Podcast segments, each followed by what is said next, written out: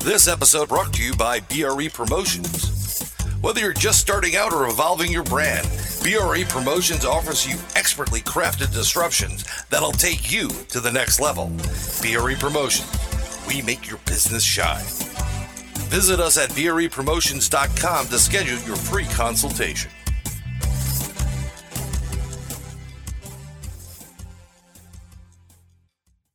No, Bob Boomy.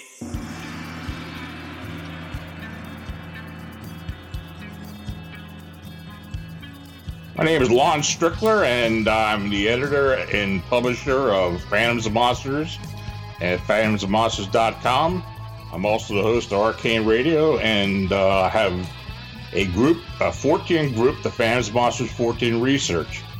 And you're listening to nobody else but me. Hello and welcome to another episode of Nobody But Me. Nobo Boomy with your host, myself, Brian Bowden. Um, it's been a great start to the new year. I mean that facetiously. Um, it hasn't been it hasn't been starting out too good for myself, but I'm looking forward to a a good turnaround of events coming up in the near future. We are on Spark Radio Network. If you're listening, we're also on every type of podcast you can imagine. All those catchers out there will catch us. We're not just for paranormal people. Remember that. Uh, but we do cater to ghouls and goblins and some of the greats of the paranormal realm. And that's who we have on tonight. This gentleman um, is one of the most, I think, influential and important people in, in the paranormal, um, let's say, industry, and it is an industry. Um, he's been doing this for, for a long, long time. He is the, re- uh, the, the the owner, the host of, uh, and the producer of phantom and monsters dot com, um, and he's also hosting on Arcane Radio, as you just heard in the opening. He is the one and only, and I'm welcoming him to the broadcast because I just want to get right into it. There's a lot of crazy stuff going on. Mister Lon Strickler, welcome to Nobody But Me. How are you today? I'm doing fine. Thanks for having me. Oh, it's been a pleasure. I, you know, I, I'm I'm a, a big a big supporter of your website. Um, I've got to go on and and, you, and the podcast, the Arcane Radio Network. Um, you really put out, and you're on the forefront of a lot of what's going on here. Um, your whole group, your whole inner circle uh, in in the P A area, and what you guys do globally, um, especially you know, is just very important, very informative, and it's an immediate, an immense uh, source for really great uh, research and information. Plus, I mean, you know, all the guys that work with you, you know, between Sean uh, Falker and, and and Butch Witowski, and I mean, everybody on your list, you have a great list of investigators uh, throughout the country. So I have to thank you very much for that. As a researcher and investigator, boots on the ground guy, it's good to know that you have a resource like this available for us, um, as well as the general public. So I thank you for that. Well, you're quite welcome. I mean, that's a lot of work, but it's a you know, labor of love, I suppose. We've got a um, we've got quite a uh, eclectic group of uh, researchers and investigators in the paranormal, but mostly the cryptid community, and we're yep. we're spreading out throughout the country and Canada. Yeah, you know, and and what I love about it is the diversity that you bring to this. It's not um, it, it, right off the bat, you don't hold back. Um, you guys are straightforward, to the punch. There's no playing games. There's no pussyfooting around things, and I think that's very important. Um, yes, you know, like, like the, you know, people want a little bit of entertainment value, and if you don't find any entertainment from from what he's pushing out right now and what he, he has on on his website, then you must be dead, because it's it's just amazing.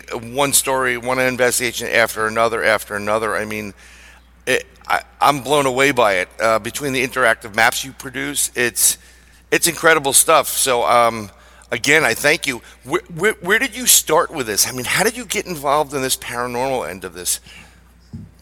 Well, I, I discovered at around the age of eight, I was intuitive.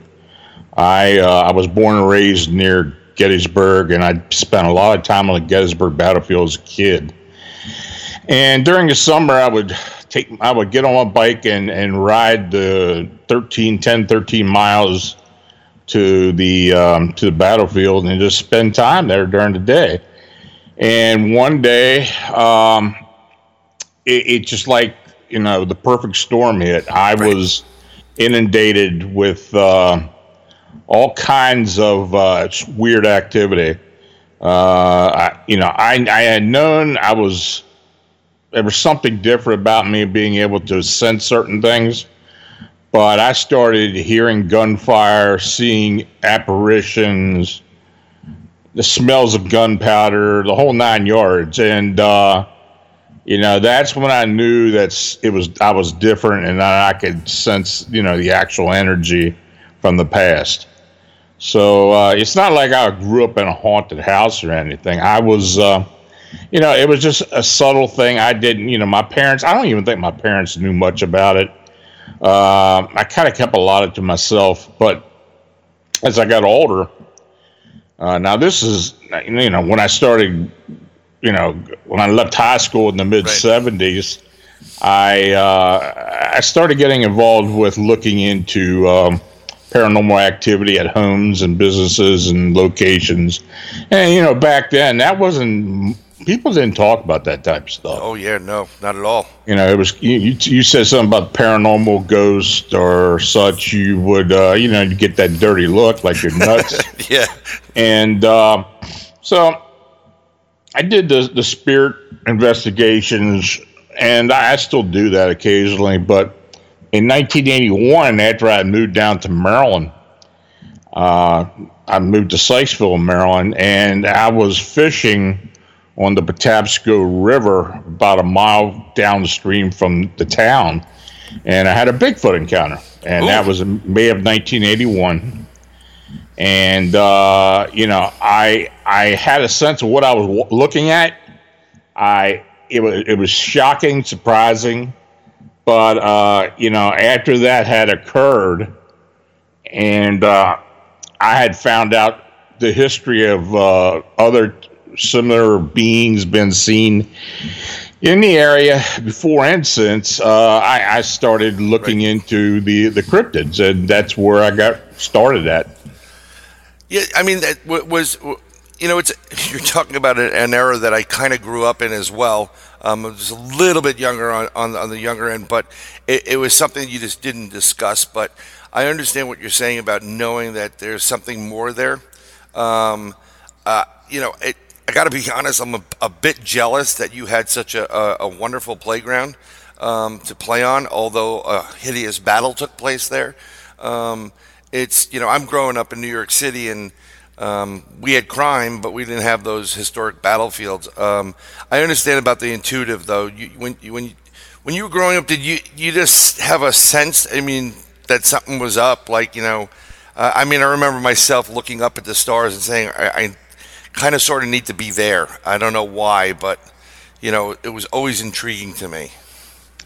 Well, you know, I was really fascinated with the history of the battlefield since I even lived near there and. You know, history has always been my favorite subject, and it was something I started when I was younger, reading a lot. And, uh, you know, I wanted to ex- see it firsthand where the you know, events had taken place at. But the fact that this all opened up for me, you know, just put an exclamation on what had happened. Right. Uh, and, um, you know, after that, uh, I, I had also experienced a, a lot of uh, strange strange things, apparitions, and you know, I. But like I said, when I, I can sense the spirit energy, it's it's a it's a strange process, uh, and I've tried to explain it, but I wouldn't say it's like a third eye, but I I'm able to um, I'm able to see uh, see spirits in my in my mind basically. But what happens is, I start seeing certain colors that identify what I'm seeing. That's interesting. Yeah. So, so it, uh, you know, um, it's great that you said that too. I, I, the things that I can do, I mean, one of the things we have a, a lot in common is the uh, remote viewing aspect. Um, mm-hmm. And I've also sensed that, you know, I've never sought it out. You know, some people seek, seek it out like, oh, I'm a psychic or I'm this. And like, you know, it was always in the back of my mind, but I went on with life. Um, But I've always been able to do certain things um, out of sheer boredom, actually. Um, if you're on the bus and you're just, like, mentally telling someone, I would just sit in the back and tell people to turn around, turn around in your mind's eye, and you get them to turn around, or, you know, you just get them to look at you. Um, I, you know, yeah, probability does play a part in that, but I think there's more to it. Um, But the fact that you've gone from that, did, is this something that you were studying when you were, were growing up? I mean, and, and said, you know what, hey, I'm going to, you know, go to school uh, and I'm going to study science and this. No. No, it was just boom. No, that is what happened. I uh, I basically, I got... I got married right out of high school, and I moved to, you know, I didn't, you know, I was going to go to college, but decided not to. So, uh, but I was going to study history, and, um, but it, it just became part of what I do. I mean, it was, you know, you call it a hobby, but I kind of uh, mixed it in with what I was experiencing. And, uh, you know, when I started looking into the cryptids and a few other things, I, you know, eventually started the blog and two thousand five, but before that I had been um, I had been looking into all kinds of phenomena all over the country when I would travel, and right. I would stop and talk to people and, and, and make notes and write about it. Uh, but when I did start the blog, then around two thousand ten, I was fortunate enough to uh, be trained in remote viewing, uh, controlled remote viewing. Nice. And uh, I was I was trained by someone who was actually part of the British government, uh, but had retired and was, you know, good enough to, to teach me what, you know, how to do this and uh, how the process works. It took about a year. Yep. But I have used it to various degrees. I you know I can do it on my own to a point. But I, I do like doing it with groups, and, uh, you know, I usually monitor. If I've got a case where I do know the details, I'll do the monitoring as, as you know, as opposed to doing the actual remote view. Yeah. But I work with various groups.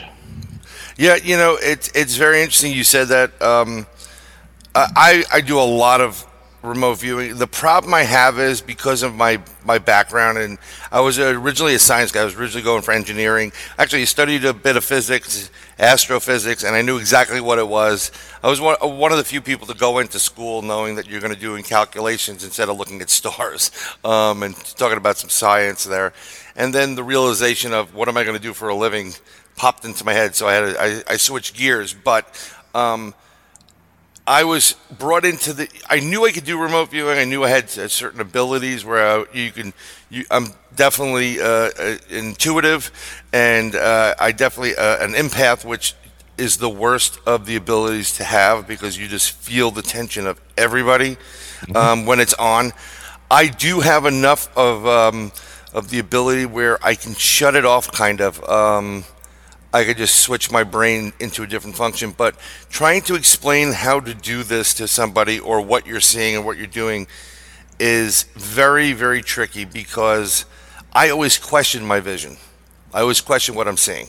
And mm-hmm. I don't know, I wasn't formally trained in this um, whatsoever. I wish I was, and I wish, uh, you know, to many degrees I had a, a master to guide me through and see where I'm going right or wrong. I've just been going with it more and more um, the last probably ten years.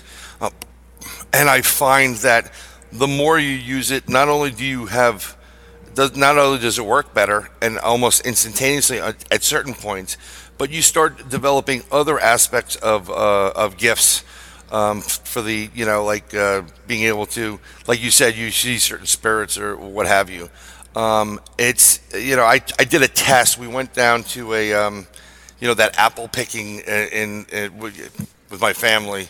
We went to a place in New Jersey that had a piece of property that was uh, part of the uh, Civil War. It was mm-hmm. an old house that was there, and they boarded up the house and they put it on a new slab, so to try to maintain it. And as a as a goof, I went up to the property and I put my hand on the wall. Because I know people that can do that. I, I have friends that you can just give them something and they can tell you everything about what what's transpiring with you and where this, you know, piece of metal or jewelry, even coins, have been. And without, in in an instant, and I, I say I see I saw uh, several soldiers being worked on. A doctor literally sawing the leg off someone. You could smell things. You can mm-hmm. see steam rising. And what was very odd, and that was the first time I had it, was I got caught. And the people that were sitting on stairs, you could see, you, I just knew I was, it was a battle taking place. They looked at me. They acknowledged, they, I was there. They they looked at the door and, and they, they caught me, or it's the best way to explain it. So, and I've been in other situations where I've remote viewed for, for our group for whatever reason, and I've gotten caught by people that do have gifts. Have you ever gotten caught doing that or had an encounter? I think I remember um, hearing on a radio show some people asking you if you uh, would a remote view like a dog man or something like that, which I have yet to do, um, and worrying about, you know, them sensing that, oh, you know, they know that you're there. Well, it can happen. I mean, I have been... Um I have been involved with uh, mostly hauntings and uh, and uh, opp- oppressions and such. Right. Uh, at, you know, of course, at a distance. And when you get involved with something like this, uh, there's always the risk that the entity can cause a, a psychic attack, and that has happened to me a couple times. I actually received two significant injuries on two occasions. One time I uh, had a lacer- I got a laceration right down the middle of my chest and my sternum down to the middle of my belly. Wow. And the second time I had severely bruised ribs. Uh, so if anybody tells you that you, you can't, a psychic attack is just all, well, it, it it's not all wash. it it, it It yep. can happen, and it does happen. Uh, it just depends what you come up against. Uh, as far as the en- as far as an entity or a subject uh, recognizing that you are there, that happened to me one time when I was doing an off-planet remote view, ah. and the the alien or entity or whatever you want to classify it as, uh, I could tell it could see me. It, and that turned out to be uh, that turned out to be a little hairy, and the person the person who was monitoring to me actually got me out of there quickly. It did, I, I mean, it's it's a very unusual experience because um, I guess I you know it's a little bit of a hotshot thing where I, I thought like uh, you know like uh, maybe they can't see me or whatever. When you get caught and then someone tries to throw up a, a psychic fence or, or a door, and you you know you, you you're kind of battling, and you're not even you know leaving where you are. You know, I'm in New York City, and this is taking place upstate New York, or another one. I'm having a fight, and I'm in the middle of Arkansas, someplace doing something for somebody. Um, it blows your mind, and to try to tell people about this, I, I'm thankful that you're you're there, you know, a, call, a phone call away. Uh, Butch is a phone call away, and a couple of other other players, Eric and, and you know Ron. There are people that you can go to and say, "Uh, I just had this incredible experience that's freaking me out. You know, help me out," um, because no one wants to, you know, no one really wants to believe what you're saying is true, um, or the people that think they have rational minds on, in, involved, but it is true. Um, I, I've yet to have those uh, those lacerations or or, or beatings, but I, I'm I'm intrigued by how hairy did it get for you over there at the uh, at, at off world. Well, it got to the point where I you know I knew I when I knew it was happening, I uh, I, I told the monitor, see when we're, when I'm going through the the C R V, the controlled remote viewing, right? I'm basically telling the monitor what I'm seeing and what's going on. And when I, after I described what this thing was like and that it was following me with its eyes, uh, they took me out. Yeah, yeah. I mean, and you, you, what did you ever worry after? Like it's that, that that break didn't really break, that there's still little residual, and you may get a little bit of a, well, of a visitation later on. I have had visitations, but not related to the remote views. I've had visitations in relation to people I've experiencers I have worked with. Right. And I explain a lot of that in my recent book, yes. uh, Alien Disclosure. And um, it, it it's basically experiencers' uh, realities and what they have uh, gone through. Uh, and these are people I've worked with in cases that have been I've been involved with. And, uh, you know, when you get into something like that, a lot of times you are visited. And, uh, you know, Yeah, we're, okay. we have something similar that's going on right now that, um, you know, because I've got so many things going on on a personal level, you know, with family and whatever, taking care of certain things, um, that I, I, I, I think you have to be very mentally and physically prepared for when you do an investigation, no matter how minimal it is or how, how, how large it is. Because if you go in and you're, I'm going to say the term weak or not on, I think it can cause a major problem. Oh, yeah. You got to go in prepared. Yeah. Uh, I, even if it's you're going to a location to uh, even as with a group or something, you know, which I don't do, but just say you go in with a group or something. Right. First of all, you got to be of the mind that, first of all, you got to protect yourself, and you can't be weak physically or mentally at the time. I mean, no drinking, no drugs. Uh, if you've got a cold or you're sick, not don't do it. Yep. Because you can be taken advantage of very quickly. And uh, but the biggest problem with people doing on-site investigations is attachments. And uh, I have dealt with literally hundreds of people who have been involved with investigating the paranormal who have gone to a location and have picked up attachments. Yes. And then I've got to help them sort that out. And that has happened a lot. And yep. In fact, when I was doing this fairly regularly, I'd say eighty percent of the cases I received were from people who were involved in the paranormal. Really? So a, a lot of investigators getting uh, getting a little extra bonus on the yeah, I mean, getting deeper in what they, you know. Uh, you know, the paranormal... And the popularity of paranormal, you know, people watch the T V shows and they figure it's all fun and games for the most part, and they're going to learn all these secrets. Well, that, it just doesn't work out that way. First of all, it, it's it's not what you see on T V. Yep. And second of all, picking up an attachment, even if it's just a benevolent attachment, it's going to cause, you know, it's going to cause problems. Uh, you know, they they they want to uh, they want your attention a lot.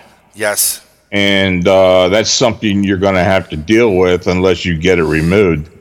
So yeah, I mean that's that's something I, I have a lot of experience with with with uh, experiencers. Yeah, and you know um, it's it's very interesting how you you you know. All, all this information, all this knowledge, all this know-how. I love the fact that you've you've transferred over to a, a, a physical form. Besides the Phantom and Monsters, all the books you have out there, and you have just a huge library of great uh, you know books out there, available on Amazon dot com. Just tell everybody to go out and buy a couple of books. Um, and I noticed the Alien Disclosure. That's that's next on my reading list. I'm I'm finishing up a different book from uh, Ron Morehead right now. Um, dealing with uh, Quantum Bigfoot, which I do recommend to everybody. But one of the things I love, though, is the fact that you are always keeping up, you know, ahead of the curve. Then, and you, like you said, there's a lot of in people that come out there, they watch these guys that are plumbers that go out on investigations, like, oh, I can do that. Mm-hmm. I, I have a I have a friend that's local to us, and he wants to go to a cemetery, and he bought all this paranormal equipment. I said, I said, don't do it. Oh, no, no, I'm not afraid of anything. I'm like, I'm telling you not to do it. You know, they just don't, you know, you can lead a horse to water, but let them get possessed, because if they're not going to listen, you don't listen. So um, what percentage of, when when you have these reports coming into you and in your group, um and I'm going to switch a little bit of gears here, but it's mm-hmm. the same thing. What percentage of the people that are reporting stuff after you doing the interview that do you go, well, I'm not sure about this one?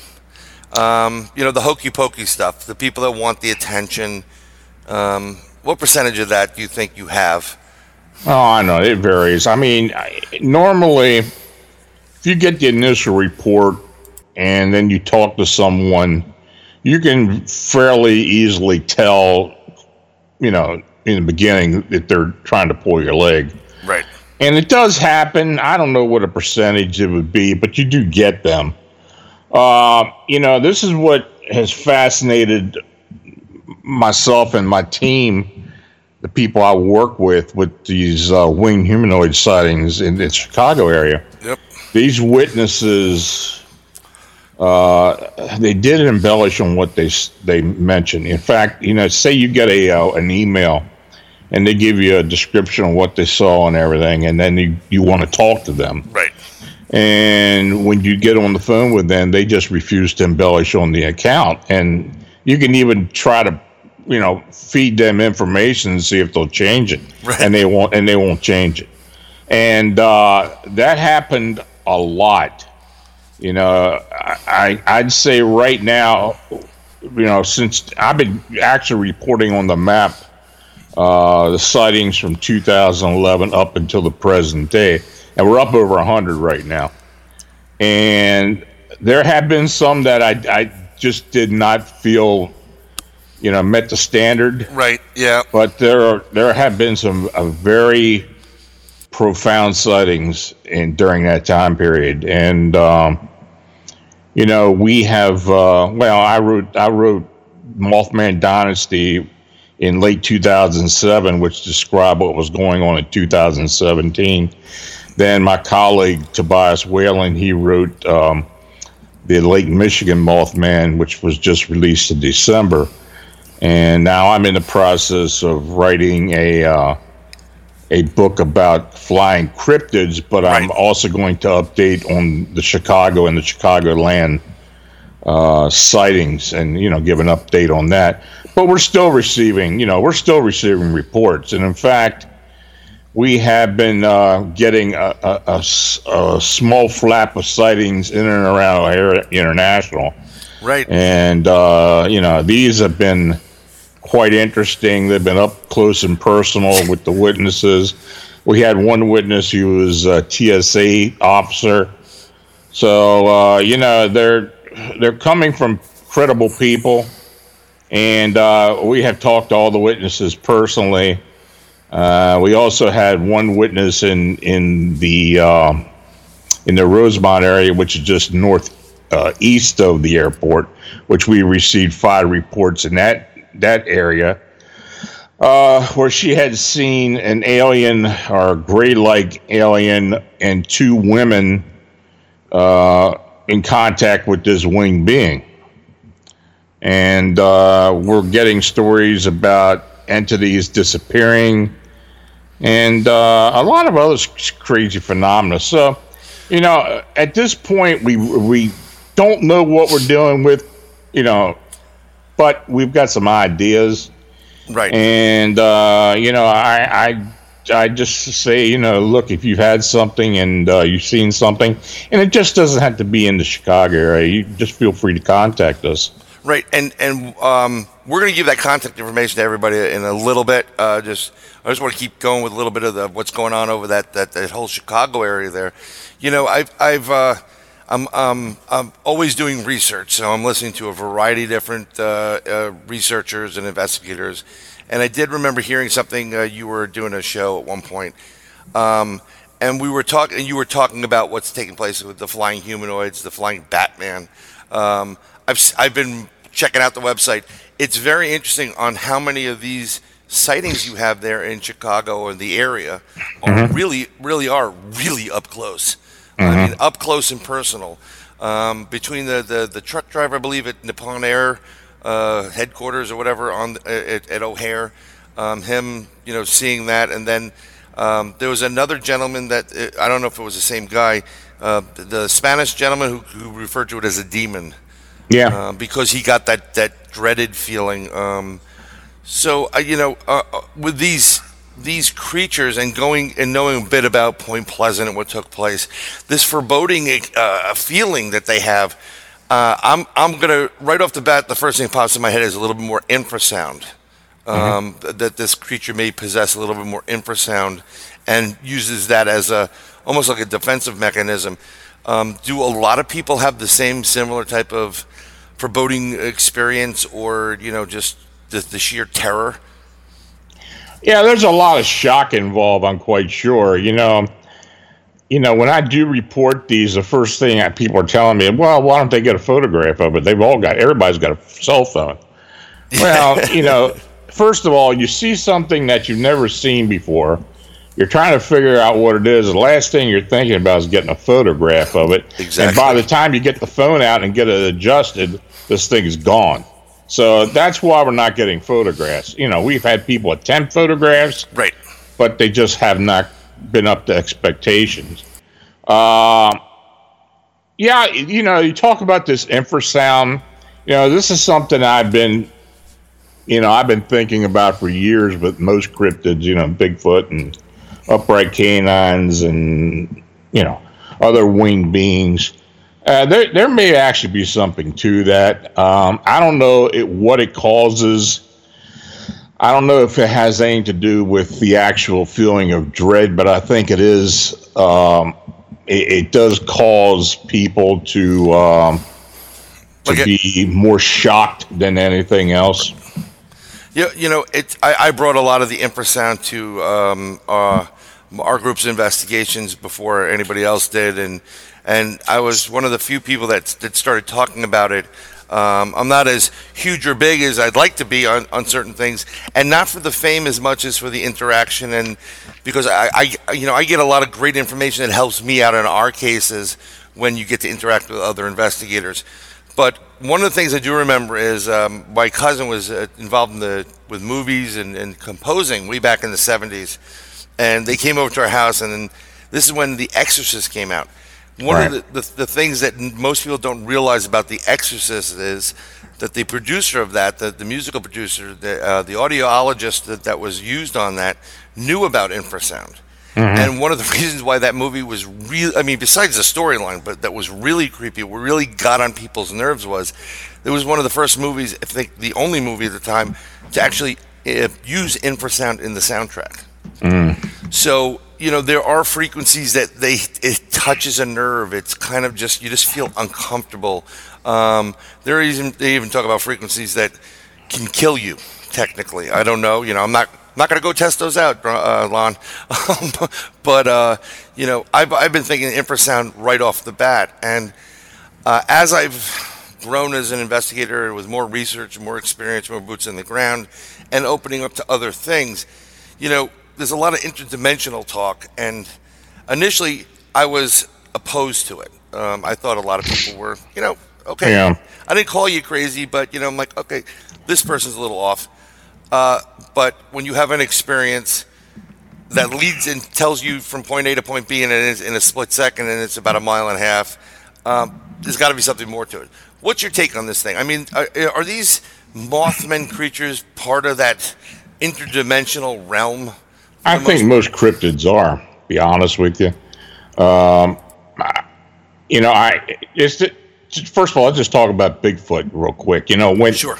uh, you know, there are indigenous Bigfoot uh, that I believe do live habituations and, you know, live as groups in certain parts of the country, uh, in particular the upper uh, the uh, Pacific Northwest, uh, down in. Uh, Florida, the swamp apes, yep.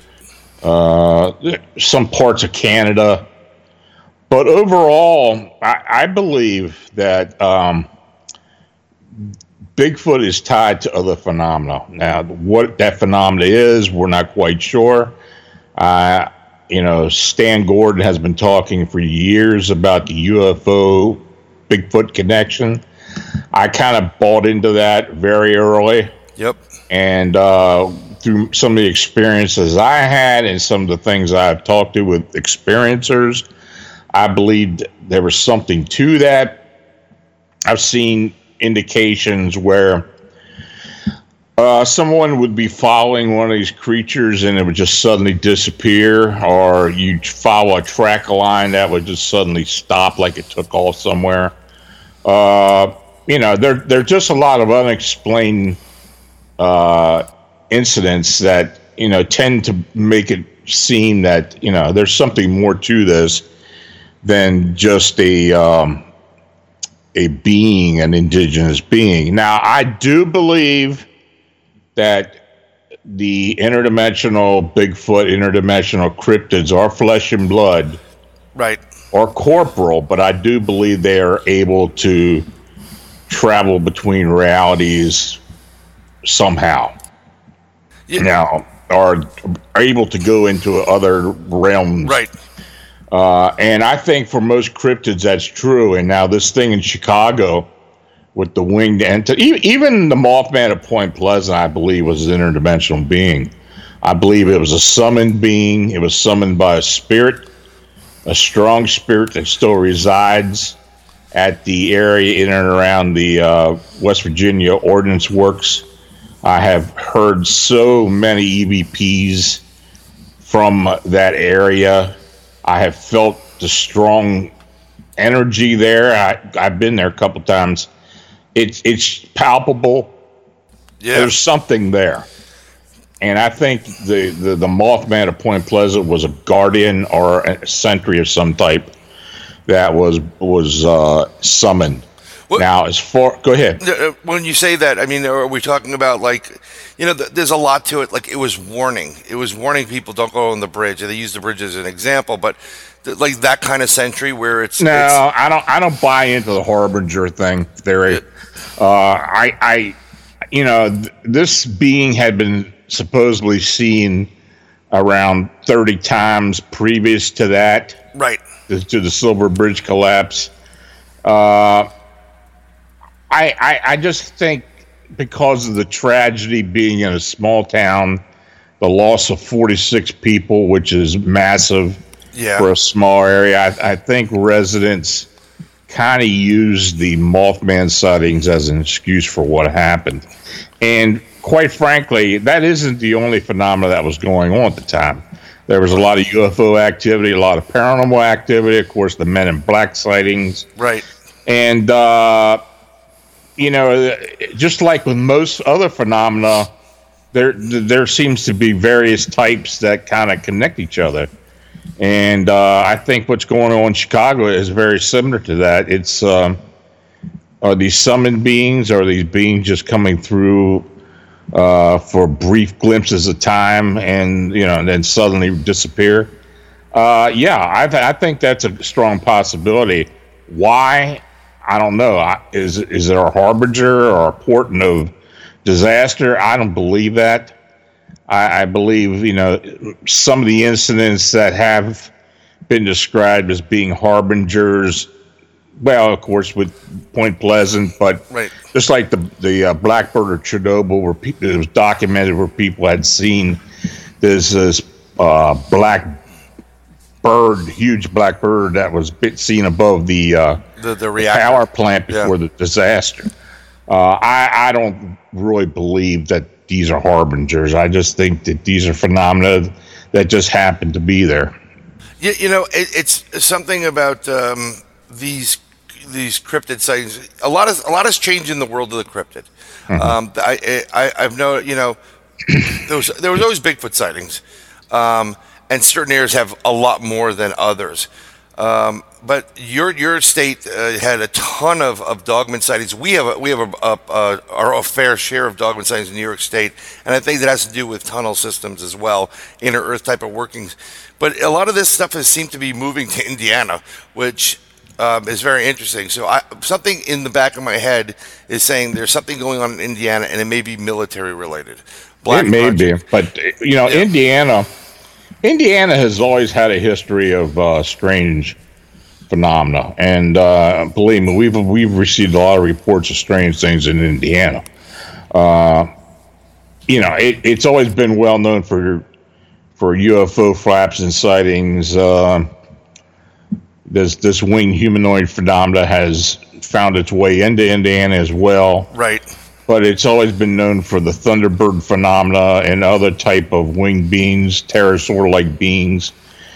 Uh, you know, that upper Midwest is is, is rife with that type of stuff. And, uh, you know, getting into Wisconsin with the uh, the upright canines and all kinds of things, there's just a lot going on there. Oh, oh that, and, that Wisconsin is a, is a yeah. pretty interesting state all over. Yeah, and you know, you talk about Pennsylvania. We've had it all here. I mean, you haven't. Uh, you should change the license plate from a friend in Pennsylvania to a cryptid in my, Pennsylvania. Yeah, my wing, my wing being encountered back in eighty-eight was here in Pennsylvania, not far from where I live now. And uh, you know, I have had people tell me of what they've seen around here and throughout the state. You know, right. I, I get all kinds of reports.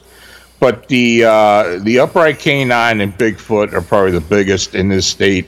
These upright canine sightings, uh, they kind of kind of come in in in, uh, in groups, but you know historically they have been seen uh, in the area, also down into Maryland. Maryland's got a, a, a tradition of what they call yep. Dueyo sightings, and. Oh, yeah. uh, You know, there was a lot of uh, a lot of that, but throughout the state, in, in, in the central part of the state currently, we're getting some very credible sightings, even from officials with the Game Commission who have come to us and reported these things. So, uh, yeah, it's uh, it's out there, I, you know, uh, but it, it just kind of, uh, you know, we kind of gotten to the point to expect anything around here. That's why I've got so- That's why I've got so many investigators in Pennsylvania, because, well, you know, we try to cover the state the best we can. Right.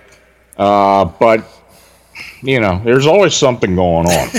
You know, it's it's interesting you mentioned Maryland, because um, I had my last, I'm going to say dogman type of uh, experience actually in Eckerd, Maryland, uh, the border between that and Delaware, staying uh-huh. in a hotel. And got the uh, amber eyes. It was just... Your, my my spidey senses kicked in, sixth sense, and it was. I don't like I said before. I'm not I'm not Mister Tough Guy, or whatever. But I don't I don't get scared by much. Um, but I literally was staying at a hotel, and I told my wife, I'm like, don't go out the side entrance. Do smoke in the front. I mean, I put a chair in front of our door.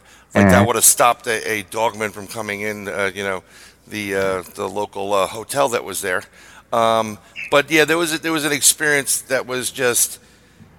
You just felt the presence, you felt the pressure building, and then I started hearing things uh, almost like uh, moving, trying to flank me. And when the, when when I get the goose flesh, that's a good indication things are taking place because of past experience. But one of the things that was I, I, I'm really really focused on is I think that you know the the, the large collider that they have now over in uh, what is it Geneva um, that that they're they're playing around with. I think a lot of these cryptid sightings that are have been out lately and these rake sightings, which are, are very interesting more so now, I think maybe they have played around a little bit too much with uh, that collider, and they may have opened up things unbeknownst to them, or, you know, who knows, maybe they purposely did it, that has allowed these, these interdimensional creatures uh, more access to our area. You know, that's possible. That's something we have looked into, especially in Chicago. Yeah, out in, Cook, out in Cook County, the Fermi Labs has a particle accelerator. Oh, yes, that's actually been there for forty plus years. Well, and uh, they they keep telling everybody it's shut down, but there seems mm. to be a lot of activity going on around there. I've had people tell me a lot of different things, and right. uh, you know I don't know if that's connected with it or not. Uh, it very well could be, but you know the fact that we're getting these sightings all over the place. In general, uh, I don't know if that's actually what it is. I, you know, I think, uh, you know, people are, are much more aware of cryptids and paranormal uh, since the internet has uh, become the standard, and I, I think it's it's a lot of it has to do with collective consciousness and possible. Thought form manifestation. Yes. Uh, that may very well be an avenue that needs to be explored. Uh, you know, when you do what I do and, you know, when you, you're looking into people's experiences, you, you almost got to take everything into, into value as uh, there being a possibility. You know, I, I I can talk about that with a lot of people, right. and I get the strange looks like, oh, man, you're really going off the deep end on this. And, but, you know, there there's just a lot of unexplained phenomena. You know, people have talked about, well, David Pilates has talked about the four one one and these uh, these large number of disappearances in, in, in parks and such. and uh, just like, you know, a portal opens up and swallows people. Right. I, I, I believe that's absolutely possible. And, um, you know, I think as the years go by and quantum computing actually becomes mainstream, which I'm sure it will eventually. Right. Uh, I think people are going to be able to produce uh, phenomena uh, at will, personally, and, yeah. and and cause different type of uh, high strangeness as a result of it. You, you, you know, it's it's uh, interesting. One of the correlations I got was when, when I started following your your uh, you know, the flying humanoids. You know, it seems that you'd be picking it up, and I remember you mentioning it in another show of around two thousand eleven um, when you started really coming in. Um, it's just very interesting that the uh, the collider over in, in um, Chicago was, and I'm putting air quotes up, closed in two thousand eleven. Mm-hmm. So, um, so yeah, you know, they're possible. And they classified it as an accident. They said there was yeah. an accident, but they never really. They never really came out and said what it was. Yeah. Uh, you know, they said they've got it shut down and that they've been working on it. Well, you know, working is relative. I mean, what do you mean by working on it? You know, we're only using it at fifty percent power. Yeah. I mean, you know, there's just a lot of strange things that go on around there. You know, I have, um, I have talked to delivery people and a lot of people who live around that area about what they witnessed over here. And there's some strange stuff that goes on there. Yeah, I'm sure. You know, I, I it, it's it's almost, I would say it's partially comical. Um, some of the things you hear from people, and it does give you a little bit of chuckle because when no, I, we're gonna call them normal people see these things that that's not normal. Um, the reaction is worth its weight in gold. I mean, talk about America's funniest videos. Um, it, you know, when you when you. I love when someone that, that doesn't believe in it or is a naysayer actually has an experience. It just makes me feel so good. Um, specifically, my, my partner and my wife, um, who to this day still says it was a, a, an air balloon, um, an airship, and it was clearly not. But, you know, it, it's it's interesting. That collider in, in Chicago that very few people know about, unless you were in mm-hmm. the area. I mean, most people just, they know about the, the big one, but they didn't know that we had the largest one up until the point where they finished constructing that. Yeah, there's it was actually the first yeah. one. And yeah. and one of the things that people don't even know even more about is there's one that's supposed to be bigger than that one and bigger than the one that's that's at CERN um, that they were working on developing. They did about fifteen miles worth of it first. It was supposed to be fifty-four miles in, in total, uh, which I, I I don't put it past our our black uh, uh, uh, deep state to um, say, yeah, it's shut down, and then they're actually building it. Um, there may be a lot of advantages to that, but I just I just find that that, that having that ability to uh, play around with particles and energy, um, mm-hmm. just like, you know, the, the the energy that was in, in you know the munitions factory in Point Pleasant, um, I think this and, and Chernobyl.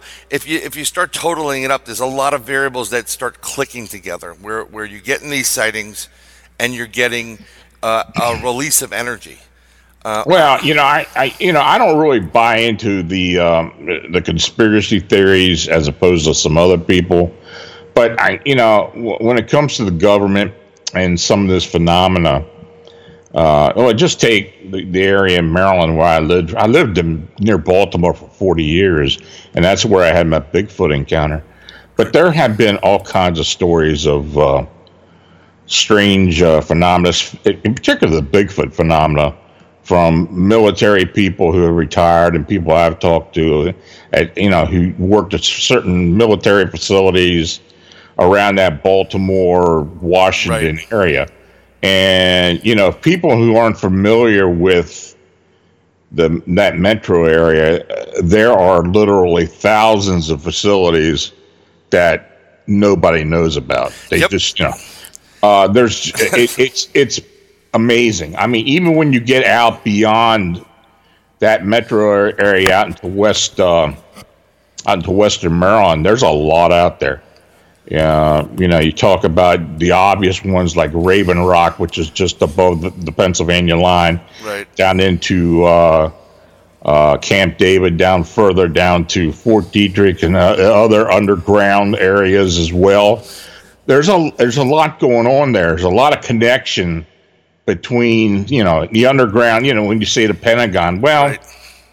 We're pretty positive that there's a deep underground at the Pentagon as well, and as well as other areas. And, um, you know, you know, some of the phenomena that has been reported to me and others, uh, you, you got to start thinking about, you know, th- that's, there's, there is knowledge in the government about a lot of this stuff. And, uh, uh, you know, I, I people talk about, you know, just like U F Os and U F O disclosure or alien disclosure. It's weird. It is going to come out in bits and pieces, which they are doing now.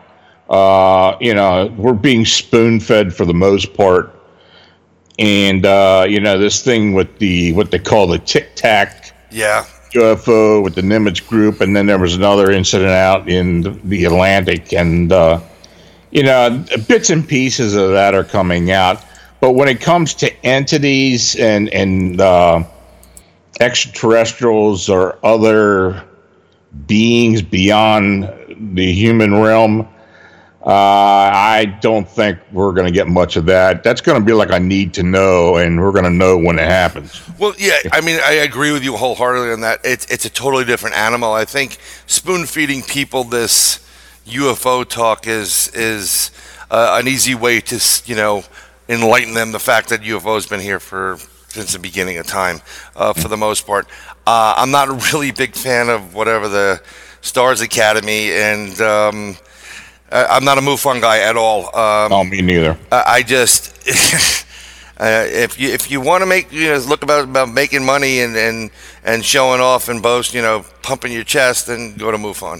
Um, I think a lot more independent investigators are doing better job, better work, no matter what team you're on. And I, oh, I, I, I believe that. You yeah, know, I, I have known people who were with MUFON that have been discouraged into looking into certain phenomena. Oh yeah.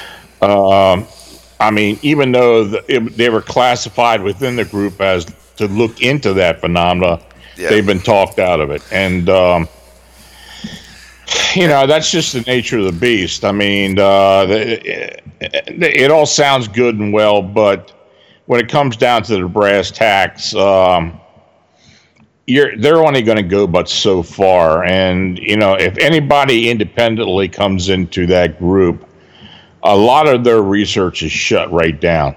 Oh yeah, or or it's taken and it's it's it's yeah, removed. See the light there. Yeah, that's yeah. true. I, I know, I know. Uh, the there's somebody in our group that was bigger with MUFON, and uh, they've claimed several times their computer's been hacked and their their stuff is missing, uh, relating to certain things that they were that they were uh, researching, and people knew that they were researching it, and. Um, You know, there's, there's just a bad taste in your mouth when you comes to these groups. Um, you know, I'm not really, I'm with the group, you know, Bronxville Paranormal, but I, I've always been an independent. Uh, even the founder of the group has been an independent, and we work really well together. So that that's what, you know, why we're we're doing what we do, and when mm-hmm. we do it. But in general, um, most of these things you're seeing publicly between MUFON, the Academy to, to the Stars Academy, it's It's a dog and pony show, mm-hmm. um, and the big boys, you know, they'll give you just enough uh, these days where they'll feed you a little bit of this. It'll sound exciting. Um, I guess the body count got too high, and they said, "Look, look cut back on killing people." You know, when it well, comes to relieving, you, revealing you know, some the, of this stuff. Enthusiasts of the U F O phenomena and other paranormal phenomena, even cryptids, uh, you know, most of them are aware of all the crap that we're being fed. You know, it's interesting. I was at a, um, well, Butch and I were at a, um, at a local meeting in Harrisburg last week. And it's a group that we, uh, we have gone to before and talked, you know, and, and taken questions and answers and such. And these people are well aware of all the, all the, uh, all the, uh, embellished reports, embellished productions that people are seeing on television. You know, uh, of course, there's some that, that believe every bit of it, but yep. there's and it's getting it's getting to the point now where there's it's more and more. Uh, it, it's just like this um, this Project Blue Book television series. Yep. Now, the first year was was just a mishmash of everything. You know, I G. Allen Hynek must be rolling in his grave. Oh yeah. But the second season is starting soon, or starting this week, and uh, I'm kind of interested to see how they mishmash that as well, because, quite frankly, it it's tur- it has become very confusing uh, to people who do know what's going on, or I do know are familiar with the cases. It's much more confusing to people who don't know what had actually happened. And uh, it, it does seem like uh, these type of T V shows are produced to kind of confuse people and to and to kind of give the uh, the company uh, story to speak about what had happened. So um, yeah, you, you know, it, it's really it's very interesting because I, I was with a group at one point. You know, we met once a month and. You know, they, oh, let's not talk politics, and they want disclosure, and, and, and I've said since the beginning that I've really, you know, come out with uh, talking about U F Os, investigating, and so on and so with the group. Um, disclosure has taken place, and disclosure took place with uh, Hynek himself mm-hmm. being the one to disclose it uh, publicly. It was called the movie uh, Close Encounters of the Third Kind. Mm-hmm. I mean, that's your disclosure. Aliens are mm-hmm. real, crafts are real. We've been having a relationship with them for decades, and uh, yeah, their exchanges and the, everything that took place in that movie took place in real life.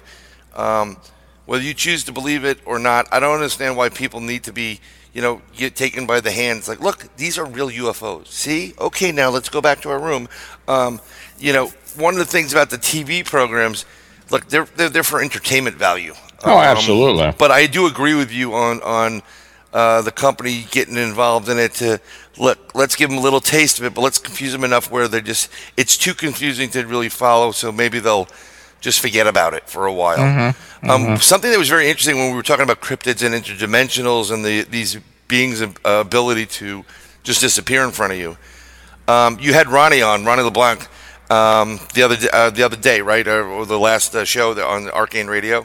Right. And uh, what's very interesting um, is, Uh, when I was at Crypto, when I was at, when we were, I was with the, um, those guys up there at the P A Bigfoot camping adventure that uh, Eric puts on, which was fantastic.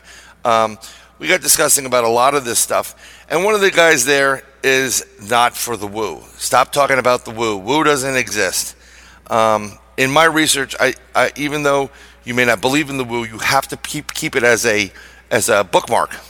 Just in case the woo becomes real. Otherwise, if you're blinding to it and you're not looking at it, you're going to miss a bigger picture. Uh-huh. A perfect example of the fact that this creature has that ability to disappear, cloak itself, but still be present was in in two two forms of, of video. One was in this last episode, or the episode um, of that, that, what is it, Expedition Bigfoot thing, uh-huh. which is comical at certain points. I'm not laughing at Lonnie, uh, I mean at um, Ronnie at all, but it's just, uh, you know, it, it's entertainment value. But they had the, the cryptid, the, the Bigfoot on uh, Flair. It disappeared in an instant, but it didn't go anyplace. It cloaked itself, in my opinion, and it was going on the hunt. That's why the deer reacted the way it did. I'm not sure if you're aware of it or if you're watching yeah, it. Yeah, I, I saw it. Yeah. Mm-hmm. So I've always said that just because they disappear doesn't mean that they disappear. They have an ability to cloak themselves and disappear from physical view.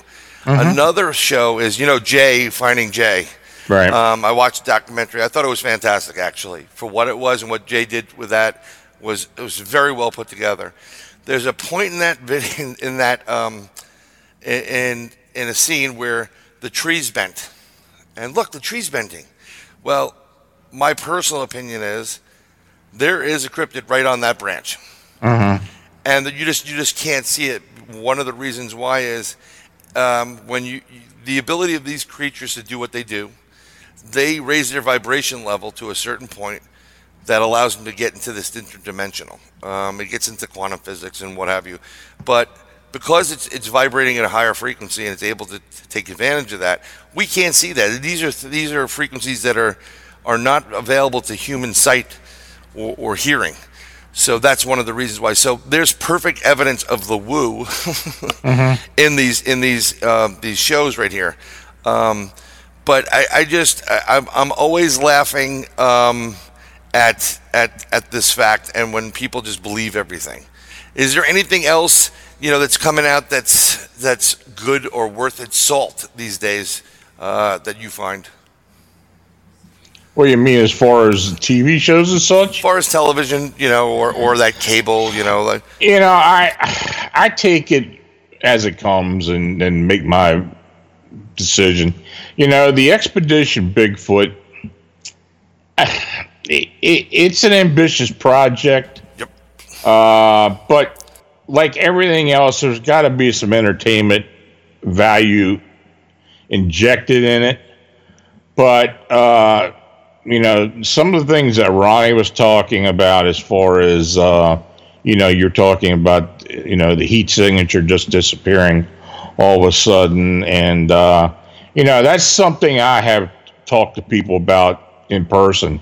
I mean, as far as, you know, right. even seeing the Bigfoot itself disappear. I've talked to people who have seen heat signatures disappear.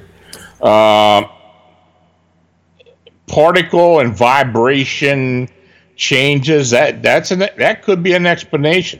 You know, that's something people have talked about quite regularly about uh, the extraterrestrial phenomena where right. people can be brought onto a craft without entering a portal or a doorway or something. It's like they they are their vibration has changed to where they can just be permeable through the uh, surface of the craft. Anything, anything material. Yeah. It's yeah, and you know, the, the theory to that is sound, quite quite honest with you. Um, it's been proven, though. But this is yeah. the whole thing. It's been proven yeah. in physics. See, this is part of quantum physics. Um, one of the suggestions, I, I beg you to get uh, Ron Morehead on your on your show, to, if you haven't had him on already, if you can, um, and discuss his Quantum Bigfoot book. It, it, he's... he's one of the few people out there that's actually giving you, like, here's the proof it can be, it can happen. Mm-hmm. And he's he's validating what it can do. So I love that. I love that you're, you're you know, you're on with us as well. I love this fact. Well, you know, I just take, I, I take a lot of the uh, evidence, anecdotal it may be, but the evidence that people uh, share through all types of phenomena, and try to connect it with other things that have gone. And, um, you know, there, there does seem to be a, uh, some correlation there. And, uh, you know, this is why I have thought for oh, at least a decade that the Bigfoot phenomena is just not tied to being a, an indigenous species. I mean, this, there's something going on there. And, uh, you know, even with the other cryptids, I, I think there's something going on there as well. It's just a matter of being able to produce the evidence to where the mainstream can accept it. Uh, you know, the, the Bigfoot right. community is a fickle community because uh, a decade ago, or even up to five years ago, if you talk to people about uh, and it, about Bigfoot or upright canines, dogman being interdimensional beings, you know, you just got shut down right away. Well, since the phenomena has not been explained since, and there's no body, there's there's no real tangible evidence of these things. Right. Uh, a lot of these investigators, and I'm even talking about old-time investigators, are becoming more and more open-minded about it. Uh, You know, I, I use this as an example, and my apologies to Linda Godfrey. But I, you know, I've known Linda for a while, and she kind of poo-pooed this whole interdimensional thing with the uh, upright canines for a long time. But she started to come around and, and, and state, you know, there's maybe something to this. Uh, there there has been a lot of strange phenomena that she's she has been uh, subjected to with this this being, this upright canine being, uh, that kind of leaves the possibility that there's just more than this being flesh and blood and indigenous. Right. You know, it, it's interesting. Some of the experiments they've done, where they're they're they're changing the particles and vibrating at different frequency levels, be able to manipulate it and going through physical solids in uh-huh. physics. One of the side effects of when it gets to that point, or gets to the boiling point, where it's able to do what it can do, and, and good transfers from the physical realm that we can see in this, this spectrum into that un, you know unseeable, is there's a spark. There's like a like an energy transfer, like or or a burst. We'll talk like an afterburner or something like that. Yeah. Um, And it's very interesting. Actually, Linda's movie, uh, the, the Bray Road movie, I believe it was. Yeah, a lot of that is explained yeah. in there. Yeah. Yeah. You, well, the, the, you know, the, the farmer that took over the property, he um, he had video yeah. there, and he said there was a, a storm that came in, or some kind of energy vortex, or and then there was a light, and then they caught a little bit of a blur. I think part of the also the blur factor on the blob squatches is because it is vibrating at a higher frequency. Yeah. Um, try to take a picture of something like a paint can uh, mixer. Um, it's kind well, of hard. You're going to get a blob. This guy's name is Lee Hemphill, and he his um, he owns this this property along the Bray Road. Right. And uh, boy, some of the stuff that he has captured over the years is really intriguing. And uh, I have been able to briefly discuss some of this stuff with him. Literally, there have been apparitions and, uh, you know, all kinds of strange mist and such associated yep. with what's going on there. Uh, it, it, it is, it, you know, it's mind blowing. I would actually love to go there at some point.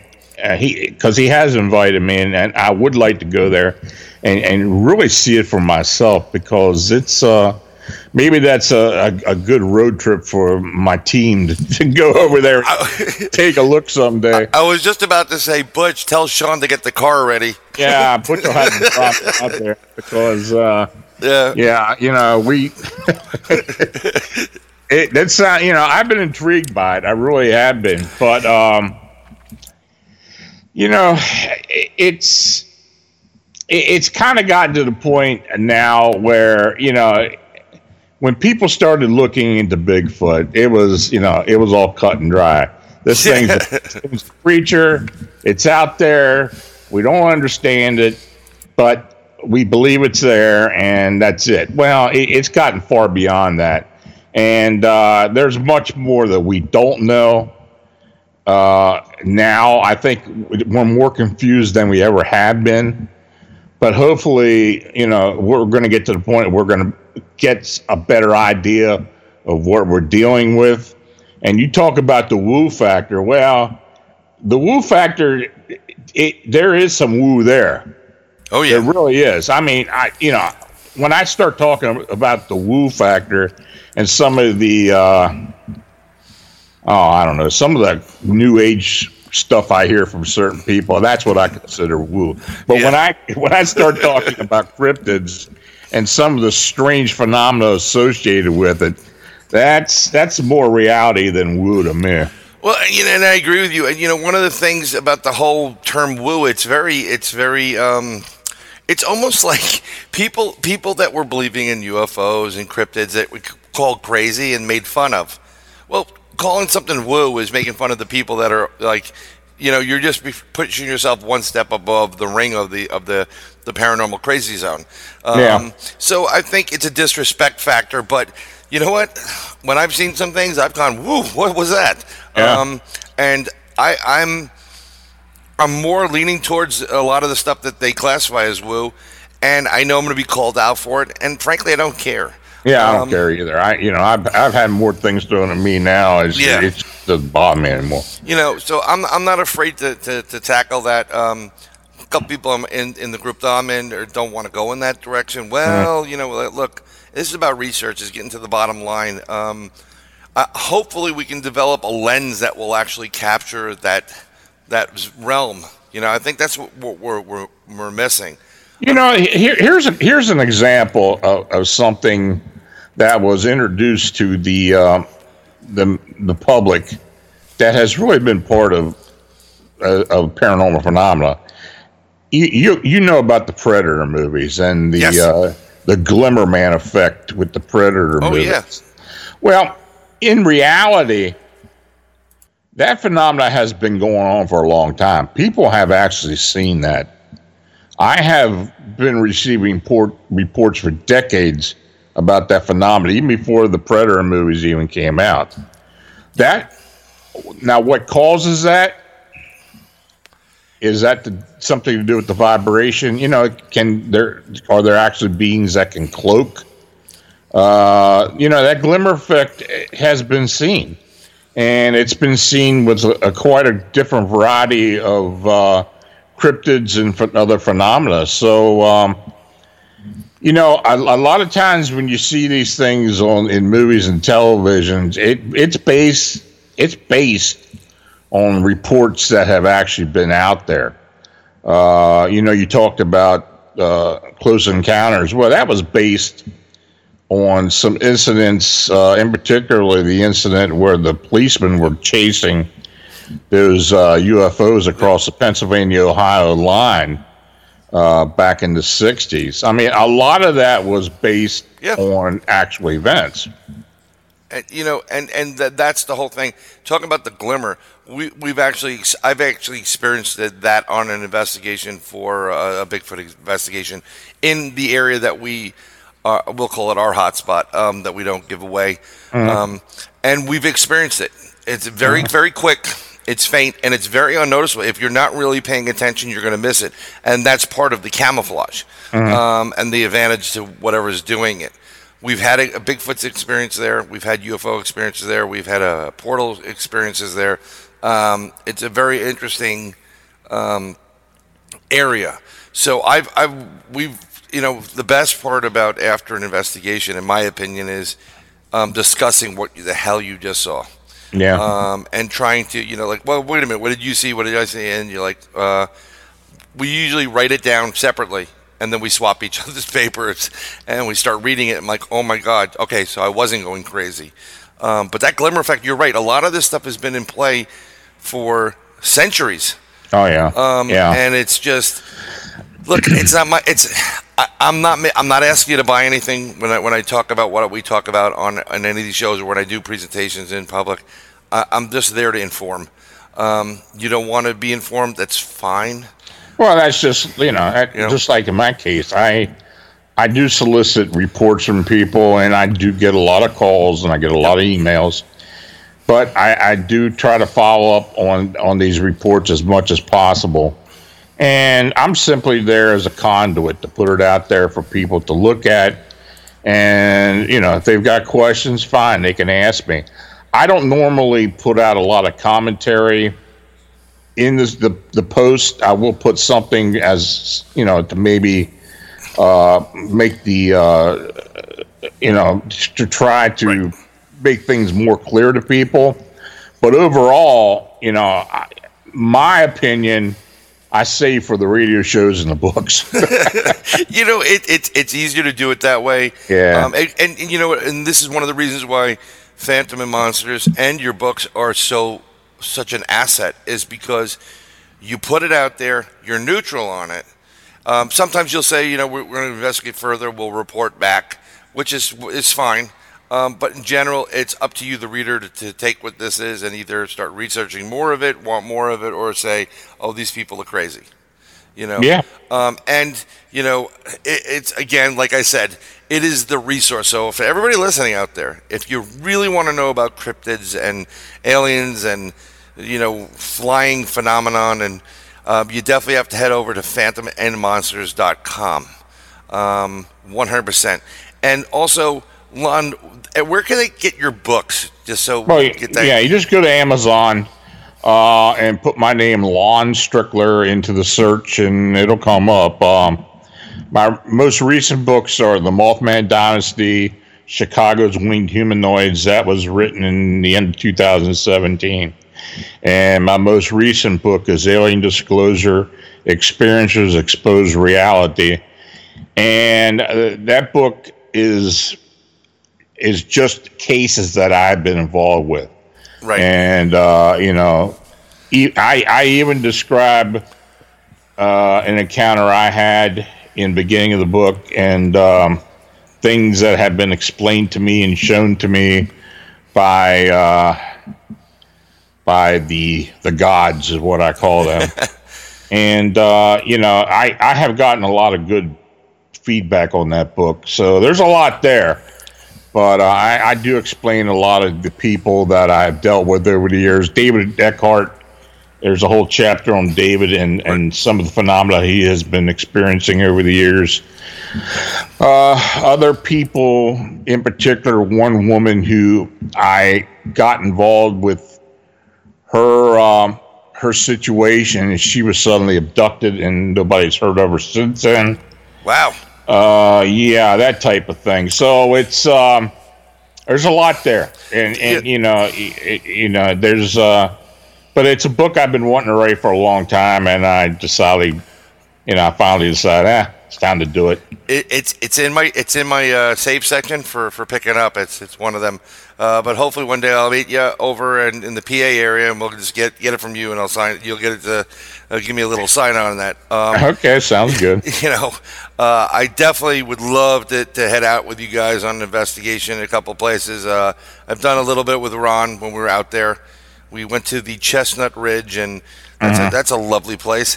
Um, Livermore. Yeah, there's there's uh, there's a lot going on, but then you know that that area is well known for the craziest phenomena that you can think of, and um, but it's well documented. I mean, you know, yeah. Ron Murphy's been looking into, of course, with Stan and others, and uh, yeah. it's uh, I mean, and, uh, Eric and all. So it's it's been well documented. I'll I'll tell you, it's it's such a great crew, and I'm I'm I'm really happy to call everybody friend here. Um, and it's always good to know, like, if there's an issue, and I'm like, oh, let me ask Eric, let me ask you, let me ask Ron. You know, there's there's a lot of go-to sources to to, you know. And, and it's the same thing. I'm always available if anybody needs anything. Um, mm-hmm. Our group is we're open open policy, and we're we're one of those few groups out there that shares our information. We want other people. We put up raw video, and mm-hmm. then we put up the video after we we've experienced it. Um, and you know, I've reviewed it and stuff. So we want people to get involved in this, uh, not just sit there and listen to these podcasts. You know, you want to investigate, know what it's like to sit there and watch nine hours of video, mm. and, and almost frame by frame, um, yeah. which is just numbing to the mind uh, after a while. You know, it's just it's it's. Well, um, that's true paranormal research. I mean, yeah. you know, it, it's not it's not the everything crammed into one hour on T V, and this happened minute by minute. you I know, mean, that's, yeah, yeah. Uh, that's hours and hours, days and days of. Of investigation, and yeah. sometimes you don't get anything. No, you know, and sometimes you get absolutely, as they say, no, buckets. you get nothing. You get nothing.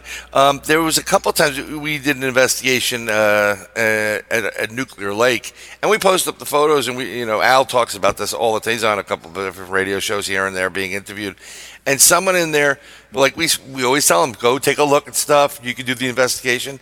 They caught.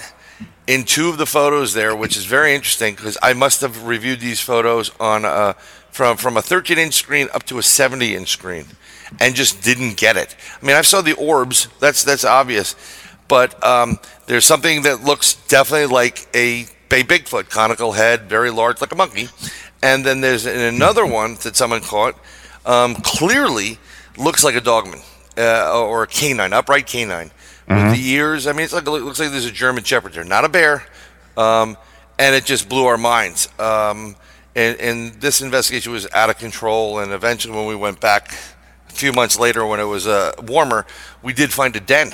So, and there seemed to be pups in the den, and they didn't look like uh, your general coyotes or, or whatever. They, there was a, a nasty looking thing there that had was ginormous.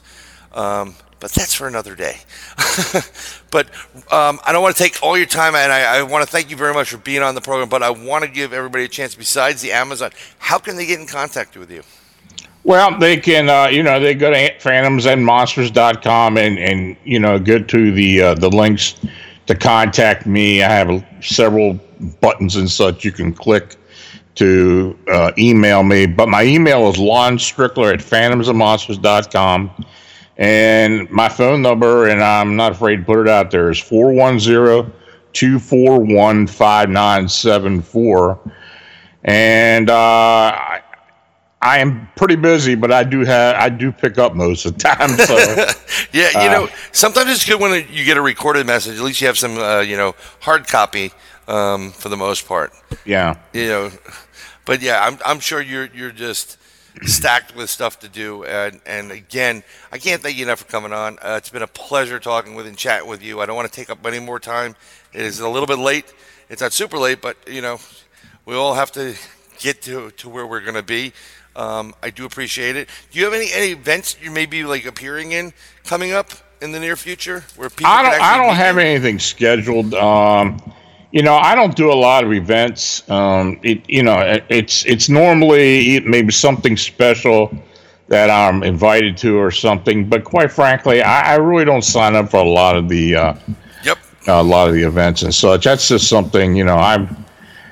I've done it in the past. It it just seems to be tiring to me for a lot of things. And, um, you know, I kind of work within myself and the people I know. And, uh, you know, whatever we get, I put on the blog. And, you know, and, of course, I present it in the books and present it on, the, uh, on a podcast right. or a radio show. So, uh yeah, if you want an explanation for what's going on, that's the best way of getting it. Well, we'll definitely have that that in the show notes for everybody as well. But I gotta stress, uh, if Butch is listening, anybody's listening there, when it comes time for Eric, when you have the next uh, Bigfoot uh, camping adventure, we need to put bubble wrap around Lon so we make sure he gets there so we can see him. Because it'd be it'd be a pleasure to finally meet you, um, besides talking to you on the phone. Um, I, I, I had some great conversations there. It was fantastic meeting with everybody. And you know, Butch is just is outright incredible. Um, the stuff he has and the, the, the breadth of his knowledge is just beyond belief. Uh, I, I did Dave Scott a favor, um, and I love Dave. He's part of the family, too.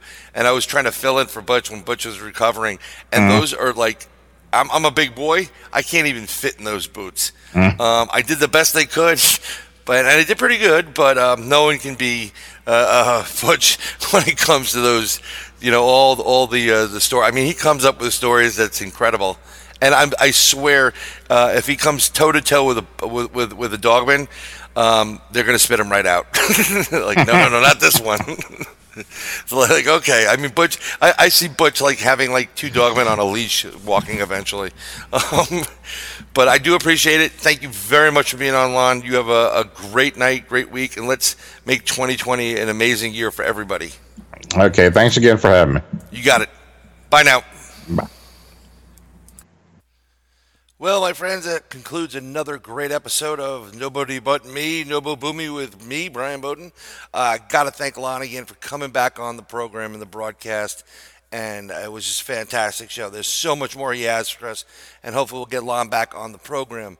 Uh, regards of the Inside the Goblin Universe show with Ron Murphy, we're going to be coming back with a couple of new episodes. Ron and I have a lot going on right now.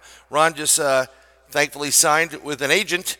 And we've been doing a lot of things in public uh, for, for T V. Yes, we have been doing things for T V and the big screen and the small screen. So hopefully we'll be able to talk a little bit more about that. But we have some great guests lined up on that end of the program. But I wanted to wish everybody great twenty twenty. Hopefully we see perfectly. We forget about all the, the B S that's been going on. This show, uh, what I like to do about it, I like to have other other venues on here, other subjects besides paranormal. We want to have music, art, entertainment, you name it. Um, hopefully we'll get the Stone Brothers on here, and they'll be talking about their new uh, Jews and the Blues movie, which would be very interesting. It's the first documentary of its kind. And we've got a, a lot of people lined up, a lot of famous people and a lot not so famous people or yet to be famous people. But once again, check out Phantom and Monsters. Sign up for, the, for that uh, newsletter from Lon Strickler. Uh, check out Arcane Radio. He's got great shows, and everybody on there and everybody part of, of, of Lon's group, uh, the investigative group, um, each individual person there is more than worth their salt. They all have their own little programs, Go look them up. Check them out. Um, well, my friends, that concludes another great episode of Nobody But Me, Nobo Boomy with me, Brian Bowden. I uh, got to thank Lon again for coming back on the program and the broadcast. And it was just a fantastic show. There's so much more he has for us. And hopefully we'll get Lon back on the program. Uh, regards of the Inside the Goblin Universe show with Ron Murphy, we're going to be coming back with a couple of new episodes. Ron and I have a lot going on right now. Ron just uh, thankfully signed with an agent, and we've been doing a lot of things in public uh, for, for T V. Yes, we have been doing things for T V and the big screen and the small screen. So hopefully we'll be able to talk a little bit more about that. But we have some great guests lined up on that end of the program. But I wanted to wish everybody a great twenty twenty. Hopefully we see perfectly. We forget about all the, the B S that's been going on. This show, uh, what I like to do about it, I like to have other other venues on here, other subjects besides paranormal. We're going to have music, art, entertainment, you name it. Um, hopefully we'll get the Stone Brothers on here, and they'll be talking about their new uh, Jews and the Blues movie, which would be very interesting. It's the first documentary of its kind. And we've got a, a lot of people lined up, a lot of famous people and a lot not so famous people or yet to be famous people. But once again, check out Phantom and Monsters. Sign up for that, for that uh, newsletter from Lon Strickler. Uh, check out Arcane Radio. He's got great shows. And everybody on there and everybody part of, of, of Lon's group, uh, the investigative group, um, each individual person there is more than worth their salt. They all have their own little programs. Go look them up. Check them out. Um, check all our guests out, and uh, we'll be back shortly. So, as my buddy would say, see you bye.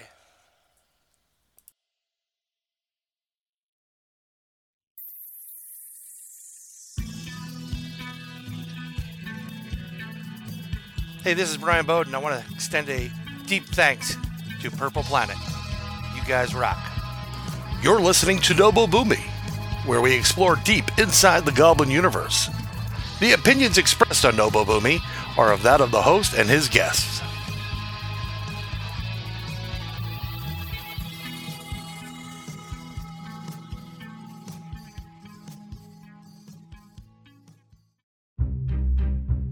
Hey everyone, I'm Kat Ward, host of Paranormal Heart, your monthly paranormal podcast.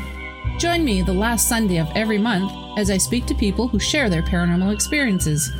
You can follow me on Podbean, YouTube, TuneIn, iTunes, Spotify, and Paranormal Radio.